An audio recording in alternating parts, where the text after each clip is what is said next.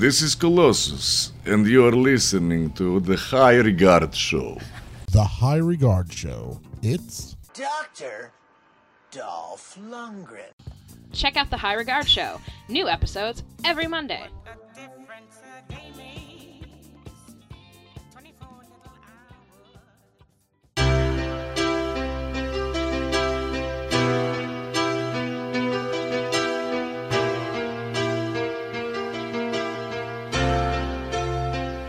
You know I'm a dreamer, but my heart's of gold. I had to run away high, so I wouldn't come home. Hey everybody, I'm Tom, And I'm Nikki, and this is the High Regard Show. in which we talk about things we hold in high regard. Very high. High above Harlem. Way up on the third floor. Moving on up. Oh, it don't get better than that. No, sir, it doesn't. Well, hey everybody, welcome to the High Regard Show. This is Nikki, and I'm kind of taking the helm this week. Um, but don't worry, you're not just stuck with me. We have two very special guests. So let's get the show on the road with a You Heard.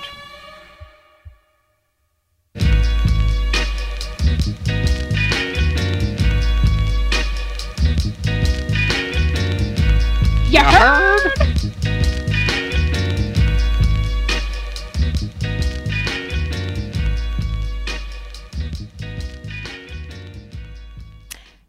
Seen a train here in six months. Should have taken a picture of the unicorn when I did.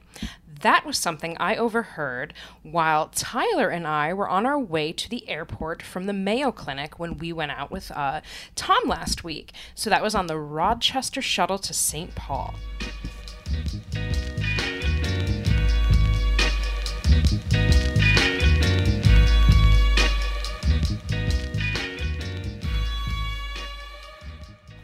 So, like I said, we have two very special guests this week.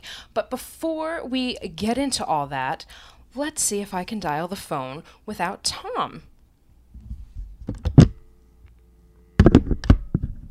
And I can't.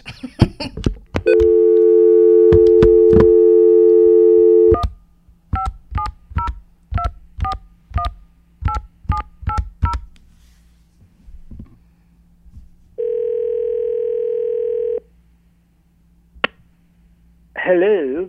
Hello from New York City. Thank you for finding Waldo in the Midwest. You sound so far away, it's like you're in a whole other world. I seriously, if I look out the window, I believe that I am in another world right now. Have you turned into a cheese curd yet? Because I sure did before I left. Oh my god, man. Still, seriously, it's like almost with every meal comes a side of cheese curd. Even if you have cheese curds, they come with a side of cheese curds.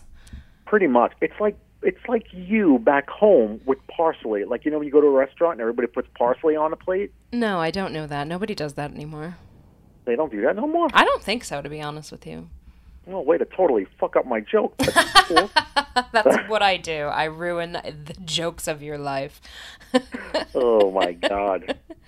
So, welcome to the show. My first show taking the helm. I'm very nervous and I kind of like screwed up your herd, but I don't care.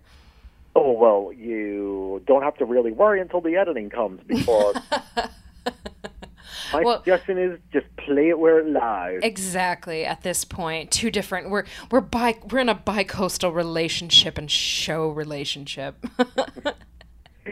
oh, bi-coastal. Look, we're so experimental. well, I'm not I, even on the coast. I wish to God I was on. a I know you're about as far from a coast as you could possibly be up there in Minnesota.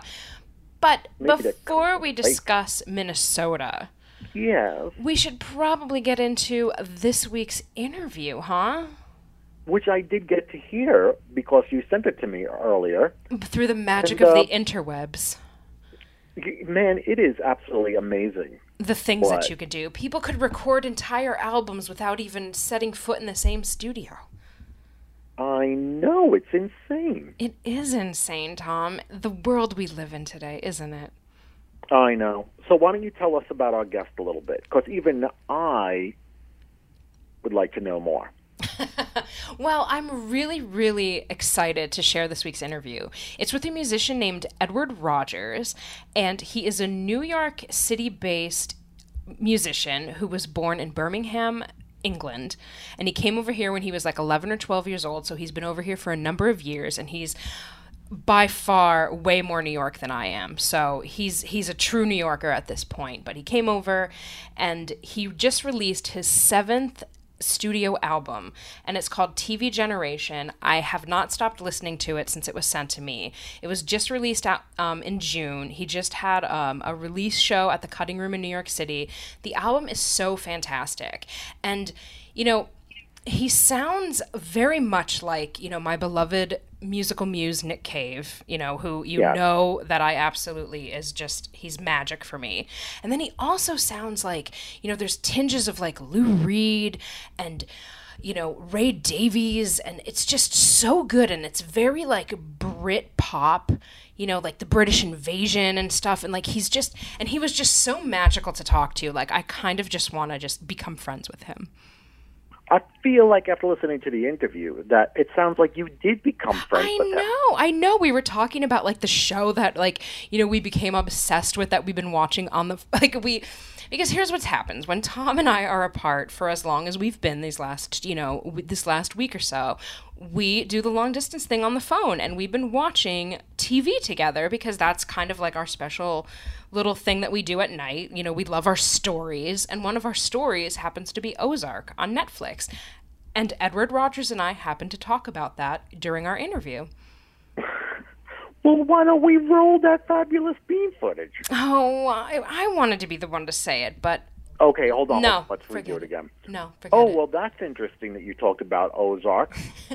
um, when can we hear this interview? How about I roll the fabulous bean footage? There you go. Thank you.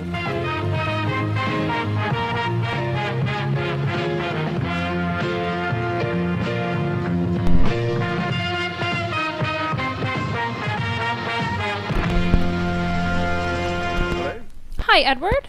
Yes. Hi, it's Nikki with the High Regard Show. How are you? Hey, Nikki, how are you doing? Good, good. Thank you so much for coming on the show. We really appreciate it. Well, it's mutual. Thank you so much for having me. Of course. So, obviously, I would love to start off by talking about TV Generation, your new album that came out last month. Um, being that it's your seventh album, did you approach it differently than you did your previous outings? wow, it's interesting. You know, I never really set out in any given direction. I mean, um, I- write the songs, I put the band together, we do some rehearsals, um, and then we go in. I would tell you the the only different uh, approach we did was not to do too much rehearsing. We went in and let the musicians do their thing, and then uh, after I got the the mixes back, then I did my vocals, which normally I try to do albums where the vocals are live. So right. you know, it was approached in different ways, but um, you know, it's always experimental, and we always try to he- head in a different direction. And uh, I, I, I work with a number of people who are really good at what they do, and, and we understand one another, and they're all mates of mine. So it helps in the process of trying to um, create and, and give a different texture to each album that we do. And uh, I love doing uh, that type of work. Awesome. Well, it really shows. I mean, the album is fantastic. We've been listening to it all day, and it's just, it's so good. You know, is there a song that resonates the most with you from the album? Well, you know, uh, yes, there is. The, the third track on the album is a song called No Words, and um, it was written on January 10th of last year when the lyrics were written when I woke up to find out that David Bowie had passed away. Oh, wow. And it really shattered me. And um, so I, I immediately just went into the other room and, and wrote these lyrics and thought, "This this is great. And there was a uh, poetry reading in a, in a club uh, in the west in the East Village that night. I went down there, read the poem, and um, the next day put words to it. And um, I was lucky enough to get um, a, a, a classical uh, um, cello player by the name of Jane Scarpantoni to uh, help me write the string arrangement to it. And that particular track, though it's not the most popular one that's on the album, just stands out to me because it was my way of, of, of releasing a lot of, I guess, bent up sadness, really. Right. Right, and that you know that is actually my favorite album on my favorite song on the album. So I, I that's awesome that you you know say that that's the one that resonates most with you as well. Yeah, So- just uh, there's just something magical about it, and there's something real about it um, that you can't really. You know, sometimes you you can write songs, and they can be. I, I find love songs to be very difficult to write because.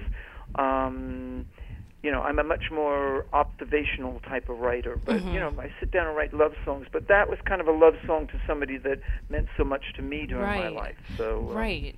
it kind of came out, and I think the emotions and and uh, the the young lady that that uh, did the the string arrangements on it uh, really put the same labor of love into the song. Yeah, it definitely did. She definitely did. It's beautiful. And, you know, that kind of segues into my next question with, you know, you've released seven albums in just about 10 years, which is astounding, especially considering that other musicians take 10 years to release one album. You know, what is what is your writing process? Is that something that you do every day? You know what? Um, I try to put every Monday aside and a part of almost every other day to to write. Yeah, it's it's it's um, you know I, I am very um, set in in writing skills. I could sit there on my Mondays and and start working at eleven o'clock till six, which is my normal work day for that day, and you know I will just keep on going. And if the words don't make it, I will just keep writing it. Right. And um, then there's other days when you know I'll turn around and, and the idea can hit me and I can lay it down and have have half the song written in half an hour. You know, but yeah, I'm very structured and and uh, right now I've got uh, you know I've got 40 songs ready for the next album. Oh my God. Yeah, yeah, you know, and 20 that I think are really good, and 20 which I think are okay. But I, you know, I keep wanting to to. It's it's an enjoyment for me. It's it's a release for me, and it's a creative process that I really enjoy. So Right. you have to enjoy it. You have to be structured, and you have to kind of keep your your you know your your um, your radar up. You know, you don't know when God's going to give you an idea, or there's there's going to be some line said by someone you're talking to, or, or, or a line on television, or or someone just walking down the street and you see something. You just got to be aware of it and catch it in that moment, and then work on it. so does that mean that you um, are you like me and you carry a little notebook to write things that you overhear? I I am uh, you know I'm fanatical about it, and I, I can be you know anywhere and, and and kind of go oh my god I need to write this or or or record it. You know there is I was walking. I do a a, um, a mile walk every day, and I was uh, doing it yesterday, and I was halfway into the walk, and it was, and I stopped, and I was like, all of a sudden, these, this rhyming format of words came to me, and I was like, I got to catch this on my phone right away because it, it's going to be gone within five seconds. Yeah, yeah. We actually have a segment on our show called You Heard where I talk about some things that like I overhear. So I, I love just sometimes taking the earphones out and just listening to, you know, the sounds of the city that's around us because I always listen to the sounds of the city around us because there is just so much going on. Um, you know that that you miss.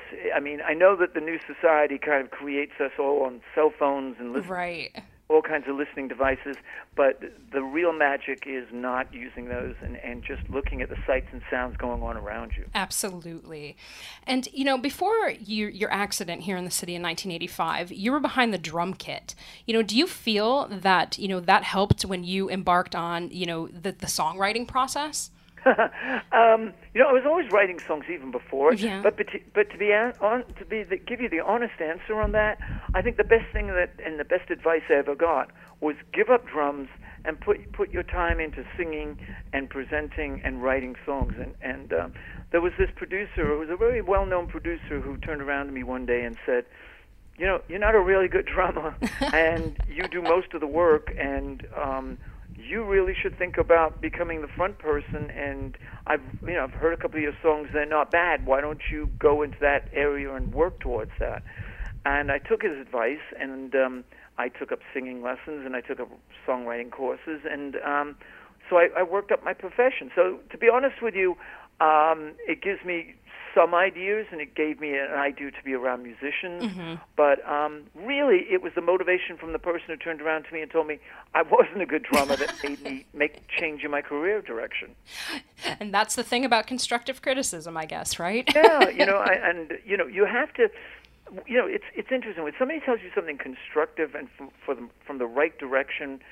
Um, I always feel you've got to be open to it. You may disagree with it, but but at least uh, if you listen to what they have to say and don't get angry with it initially, Right. um, you may learn something. I, I, you know, you, you were saying I have I had a number of albums and uh, that have come out, and I'm, I've gotten some really good reviews, and you know, I've got a couple of stinkeroo reviews, and I always look at the stinkeroo reviews and go, okay, one, is it because the person didn't pay attention to the record, or is it because they really did and didn't like it? And the ones that did the work and didn't like it, I'll often send them. Uh, I'll often contact those people and go, you know, you're valid, and I and I missed this, or I understand your point of view. If they do the work to to review you correctly, Sure. then and whatever their opinion is, um, and, and listen, we all love to get pats on our back, but and and I'm equally as thrilled to be able to tell somebody thank you very much. But I think there's also a part if somebody tells you something that's valid about something bad that you can, uh, if you can, if you've got the personality where you can go back and say, you know, you're right, I'll, I'll try and remember that for the next time. Right.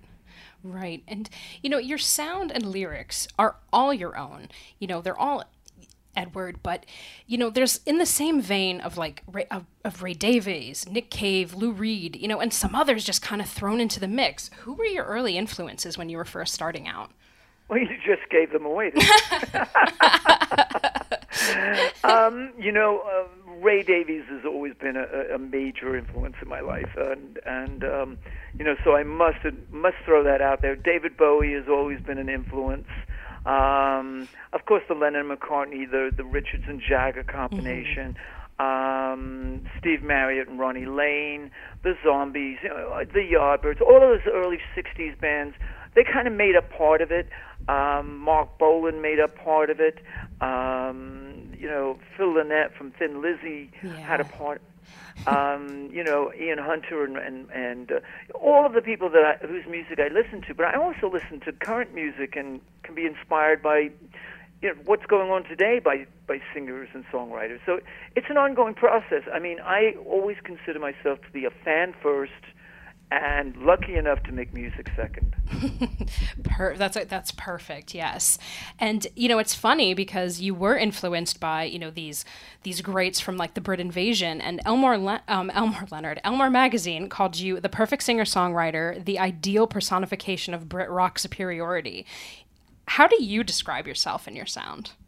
Um, I I describe myself as somebody that's trying to do better the next time, and um, and um, I think I, I write songs, and and I think they're at this point I'm beginning to learn that I'm I'm, I'm more of an observation writer uh, than I am a love song writer or a, a theme, you know, a theme. Um, I I tend to take situations and, and embellish them and and um, and and kind of see in sights and sounds or people in my past or present that that just jump out at me.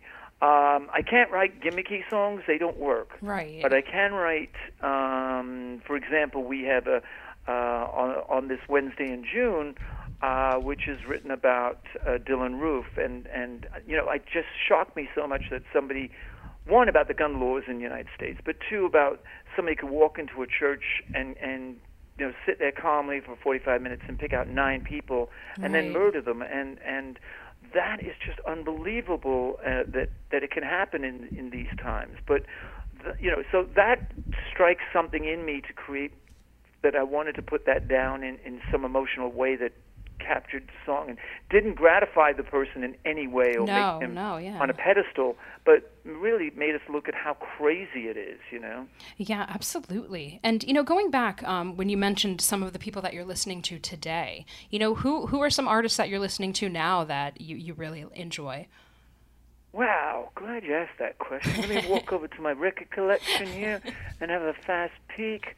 And Paul Weller is an absolute, has always been one of my favorites. Um, I'm listening to the new Gorillaz album. Uh, let's see what else is standing out there that, that I'm looking at right this second. Uh, sorry. Um, oh, a big fan of Noel Gallagher. You know. Yep. Um, and then there's a number of people who who are unknown people like uh, Vinny Peculiar who who write album after album of, of wonderful material. Um, the Divine Comedy, I'm a big fan of um, that gentleman and his band. Um, and and this week I've been listening to um, some French. I've been listening to Serge Gainsbourg and Jane Birkin. Um, tell me when you want me to stop. No, yeah. no, I love this. I'm writing down as you're saying this. All right, New Saint Etienne, which is kind of electronica stuff, but really cool.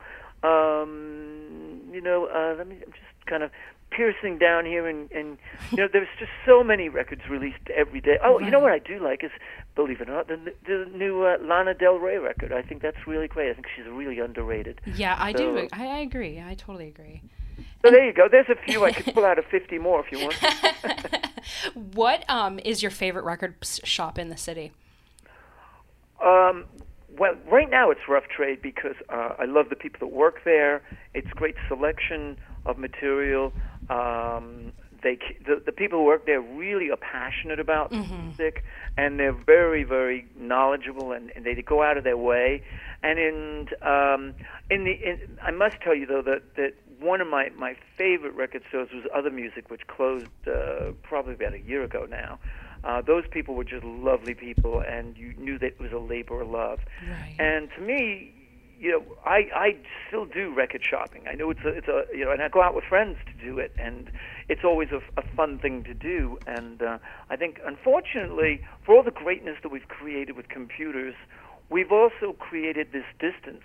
So there's a lot of things that people do these days that they used to do with friends that that you know um, that they would go and pick you out something and say, "Hey, look at this," and you know, yeah, but look at this. You know, now it, everybody's kind of isolated. You know, they go on the computer, they can download one song, or they don't need people's opinions anymore, or they don't have the friendship of going into a store, meeting somebody, chatting to them, who's somebody who could turn around to you and say, "If you like this record, you might like this record." Right. Put it on for you, and the personal interaction isn't there anymore, which is sad, actually. Yeah, I, I totally agree. I, I think that's yeah, it is very sad, and we, it needs to come back, especially now more than ever. It seems.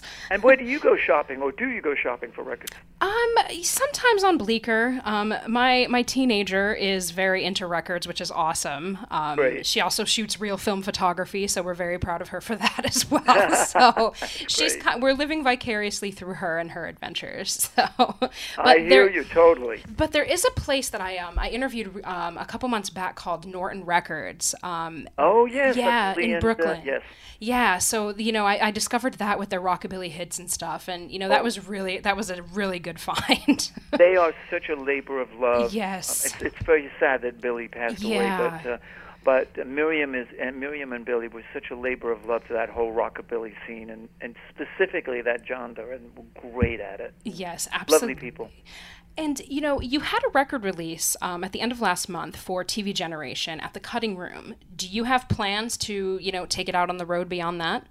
Well, it's funny that you bring that up. We're leaving on uh, Saturday. We're going to LA to do some showcase gigs there, and um, so that's that's coming up. So to answer your question, yes, now we're, we're going to LA. Before the record came out, we went to England and uh, Ireland and and did some showcasing there. And on August 1st, which is the LA gig, we're playing at the Hotel Cafe, which is a um, supposedly a really, really great club, and uh, really looking forward to that. And uh, it's it's so you know we're doing some showcasing, doing some radio stuff, and you know just getting out there and and working the record. The record, you know, the next year is going to be, you know. Promoting these songs and getting them and, and, and touring behind them and and uh, and in the meanwhile, I'm already bugging my producer and, and soulmate in music, Don Piper, to you know, I've got another album done. He's not looking at it, you know, and he's like, oh, let's get this one out there first. Awesome. And finally, since the album is called TV Generation, what's your favorite TV show? That's a great question. Um, you know what? There's so many out there. Right this second, I'm going to say The Americans. I love that show. Um, I just think that's totally perfect.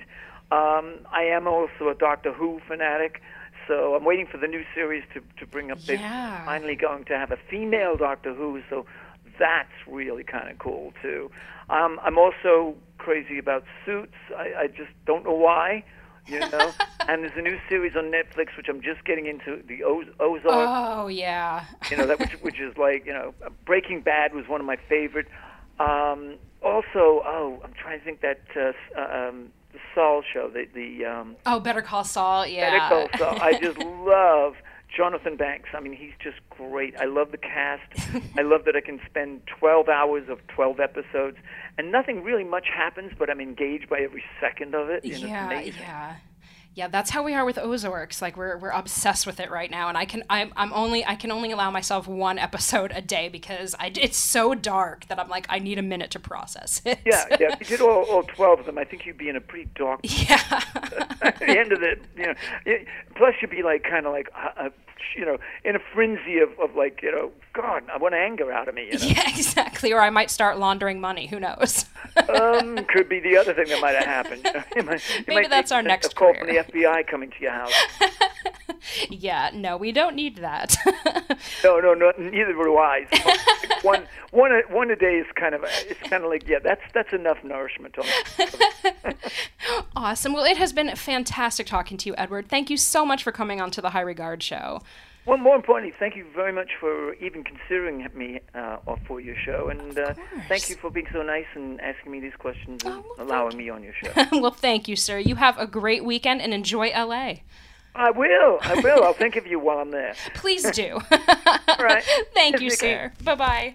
Bye bye.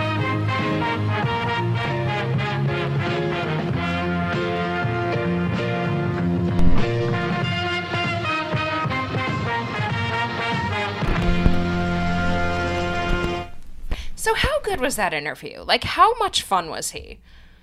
Well, um, I'm going to go back to something that you said earlier when you said he's more New York than you. And I was wondering, are you basing that on time here or the accent? Whatever. but yes, I think time here. I mean, you know, I think I've got a few. I think I have the attitude of a New Yorker after being here for five years, but I always had that attitude. But, oh, yeah. You know, I think I've paid my dues in, you know, the shit that we've dealt with over the past five years of living here. Oh, my God, I know it. It's absolutely insane. But I just I loved I loved this interview with him. Like it was just not even an interview. Like I should I'm just going to call it a conversation because that's exactly what it was. It was so comfortable. Well, it's only a conversation if towards the end of it somebody doesn't say, wow, really good question. I do love being told. I don't think I'll ever be like, wow, really good question. You've never told me that I ask good questions. You usually just get annoyed with my questions. Well, you, you know, it's not so much I'm when you have a conversation with somebody. It's not like, wow, that's a really good question. I Like I don't get that fucked up. you know what I mean? Like I just feel like it's a conversation. We just like roll with it. So I you know. guess. I do ask you really good questions though. You do. Uh, I mean, I feel like that gets mentioned a lot. The really good questions from many people that we have spoken with. But I mean, he was great. He really was, and I really, you know, if if you're in LA and you get a chance to see him, you really, really should. Um, I really hope that he plays, you know, around New York City again, because I'm really sorry that you know we kind of were late to the game with the with the release of the album. But I mean, it's such a good TV Generation is just such a good album. I can't, I really have not stopped listening to it, and I love that my favorite song on the album is his favorite song too. And you know, I had no idea until I spoke to him that it was actually about David Bowie's death, which you know hit us both really, really hard. You know, I remember both of us just being like so blown away when you told me, you know, the night that Bowie died. That was the biggest one, I think. Yeah, of like, uh, of 2016. Yeah. I mean, Prince was big too, but I, I, I just feel like growing up, Bowie was definitely more of an influence in Long Island rock and roll than Prince was. Like, I feel like he was around a lot longer. Yeah, I mean, he definitely was, you know, and I mean, Prince was awesome, and I'm not gonna ever like never not love him, but just Right. Bowie was just, you know, he was there with you know all the big dogs of like the 70s and through the 80s and 90s and and stuff, and it's just that was really really hard to take, you know. Yeah, he was a tough one. Um, you know what else is kind of very strange? What is, Tom? While the interview was playing, I was scrolling through some photos on my computer of Edwin, Yes. and um, do you know who he looks like? Who does he look like? Pretty much every one of the 23 members of Yes. right? Does he not look like if if you were just to say like, hey, this is so and if you were like, hey, this is you know anybody from Yes, and then pointed to his picture, would you know the Yeah. difference and be like, oh no, definitely not? No, I mean, yeah, I, I definitely can see it. Like, he has that very British rocker look, and that's what I love about him. Yeah, I mean it's it's a classy thing that just kind of you know stayed with them, which is good. But when I was looking at it, I was like, this could be a guy from Yes. so uh, Well, I'm sure. you should have asked him, were you ever in Yes? the answer might have would've been yes. Said, where did that come from? You could have just said, I mean, the look, right? Good lord. But yes, um, but if you want to learn more about Edward Rogers, you could visit edwardrogersmusic.com. And of course, we'll have all the links in the show info. And, you know, you definitely really need to check out his new album, TV Generation. And, you know, the new album that'll probably come out 10 minutes after this interview ends because that seems to be the kind of person that he is. Oh Jesus. and that's awesome. You know, I love, you know, how creative he is and how much he writes. I absolutely just love that. And I look forward to his next album. yeah, and, and he has more than enough songs to do it. Yeah, exactly. so, Lord. having said that, should we uh, get into a roly poly Roarty, a remote roly poly Roarty, Tom? Sure, we could. Well, let's roll the theme song then. Okay. Roly poly roly. Roly poly roly. So, Tom, you have just spent two weeks in Minnesota at the Mayo Clinic. How is it Yes. going? Um. Well, if you like being a human dartboard, this is the place to be. we I feel do like they know that you make love it that. more fun. Seriously, What? make it a little. I feel like they can make it a little bit more fun. Like, You know- how so? Like, uh, like seriously, like darts. Like when you come in, you know you're going to be getting like needles for the day and stuff like that. When you come in, they should just, you know, like kind of like put you against the wall, and then they kind of just toss them at you, and whatever one sticks, that's your first one for the day. and then you go from there. Well, you know, from what you've been telling me, it seems like everybody has been really, really awesome to deal with. So I think if you ask them, they'll probably do that if you want. I don't know why you would seriously want that, but I mean, if that's what you want, they probably will accommodate it. At this point in time, I don't know what I want. they are, they are, they are. It is an unbelievable facility. It blows that I live in the most populated city in the United States, and we can't get health care the way healthcare runs in Minnesota. I mean, my God, it it was absolutely fascinating just how thorough and how professional and how, like, you know, these are the greatest doctors in the world. Like, hands down, the greatest doctors in the world converge on this area of Minnesota and the Midwest. And, you know, and they have, um, they have facilities in Arizona and I think Florida as well. But, like, this is the central hub of the Mayo Clinic. And, the fact that like they sit down and talked to you like a human being instead of just like you know you go to any of your normal doctors and they, they barely give you the time of day like that's what i loved the most about you being there because the, we knew you were in decent hands the second you had that first appointment Oh yeah, and i'll just give you a quick rundown of it. a quick rundown i'm sure a quick rundown, believe me. I don't have the energy for a long rundown tonight.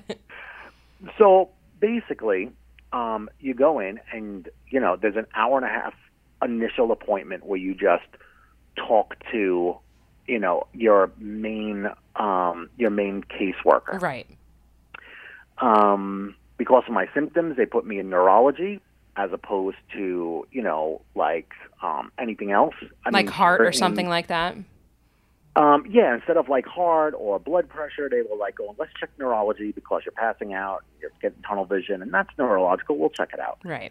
So you sit there and you walk in, you talk to the doctor for an hour and a half while the nurse scans and all your paper. And then once they do that, the doctor will confirm whether or not he thinks you're in the right department and set up tests with doctors that he works with in the neurological department. And then he'll also go and say, just to be sure, I noticed that you haven't had like this test or this test from a cardiologist, so why don't we get these tests taken care of in the Right. meantime? So he'll, you know, kind of send you over to other departments. And I mean, God, it's unbelievable. I mean, the schedule of it is a nightmare. I mean, you know, the first appointment every morning is like at seven o'clock in the morning, and you know, in order to get ready when you feel like you're going to fall down, you gotta kind of get up at like six And and pace give yourself. yourself like yeah. a full hour to get across the street to the building. Right. But once you're there, everything is basically in one building, and it's just high. It is amazing, like just the cleanliness and friendliness. The thing runs like an absolute machine. It really does. Yeah, like when Tyler and I were there with you um, last week, we went with you the one day because you the way that your schedule, your testing schedule worked out. You know, we were we had to, we went for the test with you, and Right. oh my God, you like I thought NYU Langone was the absolute most serene. Well kept, beautiful, you know, f- hospital facility. This is like an art form, and like it, there's literal art exhibits all over the Mayo Clinic and the view. Like you were up on the 19th floor for one of your tests and it was just you walk out of the elevator and like we looked confused and somebody immediately came over and they're like, "Where do you need to go?" and it's like, "What? Like you're going to help us without us even asking? Like what is this world we're living in?" Yeah. But and was every worker will stop. Like if they see you like walking, they'll smile and they'll say hi, like as you're walking past them. And if you even look a little bit confused, they're like, "Can I help you get anywhere?" yeah. Just like, "Hey, I'm looking at the artwork because I have an hour between appointments." It's like, "Yeah, no problem. Where you from?" And then they'll strike up a conversation because I guess they know everybody that goes there is nervous or Right. you know worried about someone or themselves or whatnot. And so, I mean, they make it so comforting. They really do. Uh, yeah. And time wise, I mean, God, they they ask you to be there 15 minutes early for every appointment. And um, seriously, I w- I'm doing anywhere between two and four appointments a day. Usually three a day is like what they're trying to cram in. And um, you know, as I walk, I get there 15 minutes before. As I walk up to the desk to get checked in, um, you know, if I have like a 10 o'clock appointment, I am talking to the doctor at 10 o'clock, not Yeah. going in the room and waiting for a 20 minutes for the doctor to be done or waiting a half an hour to even get into a room before waiting another 20 minutes before the doctor Right. gets. I mean, it's unreal. The scheduling is just so perfectly on time. like it's your time matters like that's what that is it's like to them your time matters just as much as their time and that you've never seen that with any doctor anywhere else No, man. Because I mean, I feel like when you make an appointment, you know, like back home in the city, you know, it's kind of like a suggested time the doctor might be ready to see you. yeah right i had an appointment i had an appointment yesterday and my appointment was at 10 o'clock and the doctor doesn't get in until 10 o'clock and there were two other people there ahead of me so he walked in at exactly 10.01 and it was like okay great so like by the time i got into him it was like 20 after 25 after 10 and it was like okay Oh my God, man, Yeah. it's nuts. And I will tell you this: there was one appointment in the, the last two weeks where the doctor came in three minutes late. bastard like three minutes before we were sitting down. His nurse apologized. The receptionist apologized. The doctor apologized. oh and my I'm like, god it is not a big deal. I'm like, holy crap. I'm like, you know, three minutes. I'm like, I have waited, you know, Hours. year when this whole thing started. I've literally waited four hours to find out that I got the wrong X-rays. oh my god Like- Remember that? It was insane. So right now, you know, because we are, you know, coming up on time, but as of right now, you know, have they declared what the hell's wrong with you? Um, they will make a declaration, as you call it, instead of a prognosis. um, but they will declare me whatever they plan on declaring me, probably Tuesday or Wednesday of this week. Um, the way it looks right now is my last appointment is being scheduled for um, next Tuesday, Okay. and um, you know they were like, "Don't book the trip back until we talk to you on Right. Tuesday in case anything else comes up." But as of right now, that's what we're shooting for, and um, you know they have a couple of different ideas.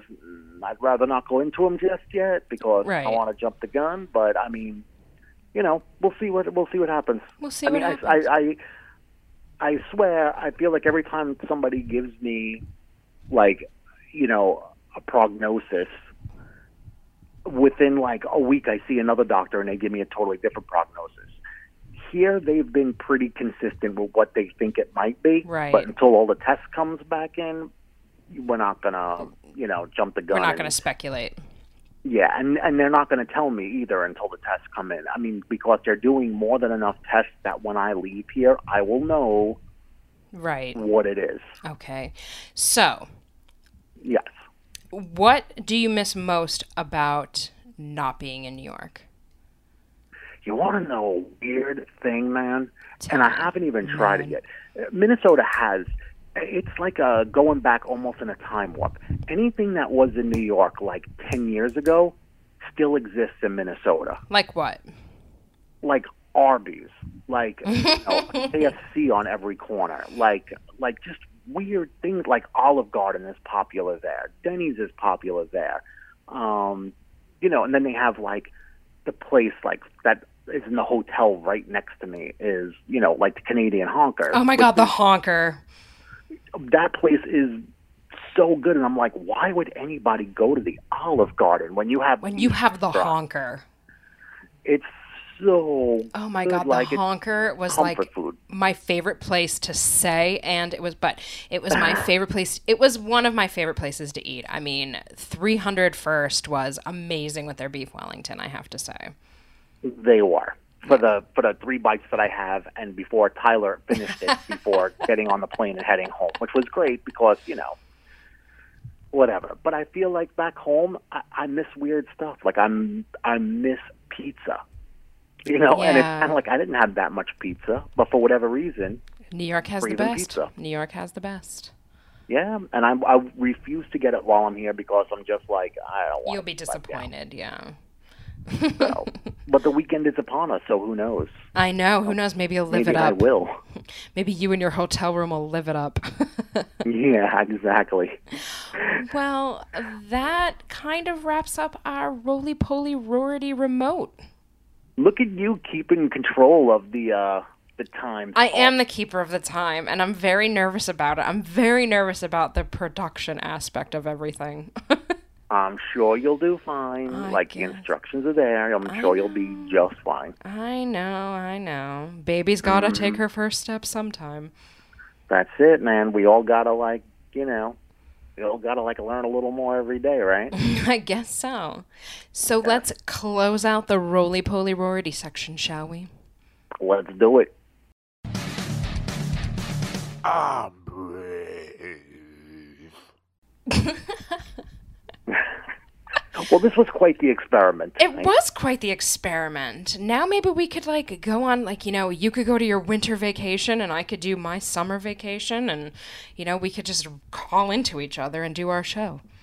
I told you about my aunt and uncle that would do that. Like they would, like every year they would go on separate vacations. He, she would go wherever, usually to a beach, mm-hmm. Bahamas or Mexico Right. or something like that. He would always go to Ireland and sleep like in mud huts. Oh my god! and I she was like, "I have no interest in sleeping in the mud." you know, with with Celtic tribes, like that was his thing. oh my god, that's and- awesome. I'll do that with you for sure. Yeah, but we were all convinced that he had another whole family that nobody knew about. So I do remember that story, that Roarty family rumor, the Roarty rumor. People would think he's like rolling around in mud. Meanwhile, he's just like you know in Dublin at you know some chick's house. At his kid's soccer game, football game, I Yeah. should say, football game. oh my God. well, why don't you do your part of the end segment? Oh, oh yeah, that's right. Um, well, from a long distance away, if you would like to learn more about the High Regard Show, check out the High Regard Show at highregardshow.com. And if you feel like emailing us, and I suggest that if you feel like it, Oh, my so I have God. to read, email us at highregardshow at gmail.com. And as always, you could find us on every social media outlet as High Regard Show. Yeah, and I'm sorry I'm talking so much. Number one, it's a podcast, and number two, I'm in the hotel room just sitting here alone until you know I see my parents again tomorrow. Well, now you made me feel bad, which Oh, was well, probably okay. your intention. That's okay. Like, why don't you just go to bed and think it out now? All right, I will. Good, fine. Good night, everybody. Good night, sweetheart. See you all next week. Hopefully, we'll be back on track with a normal schedule. Maybe we'll see. Maybe I'll have to fly back out and get some cheese curds and beef Wellington before, uh, and then fly home with you. Your experience is so much different than mine. It is. I'm glad you enjoy it. It was. It was. I was glad that I was there with you the first week, you know, and then we saw a handle on it, so that's good. That's yes. All right. Well, that ends this week's episode. All right, everybody. Good night. Good night. Bye. Bye. I'm going to hang up on you so I can get the last word. Oh. Thanks for listening, everybody. Be kind in the comments with me.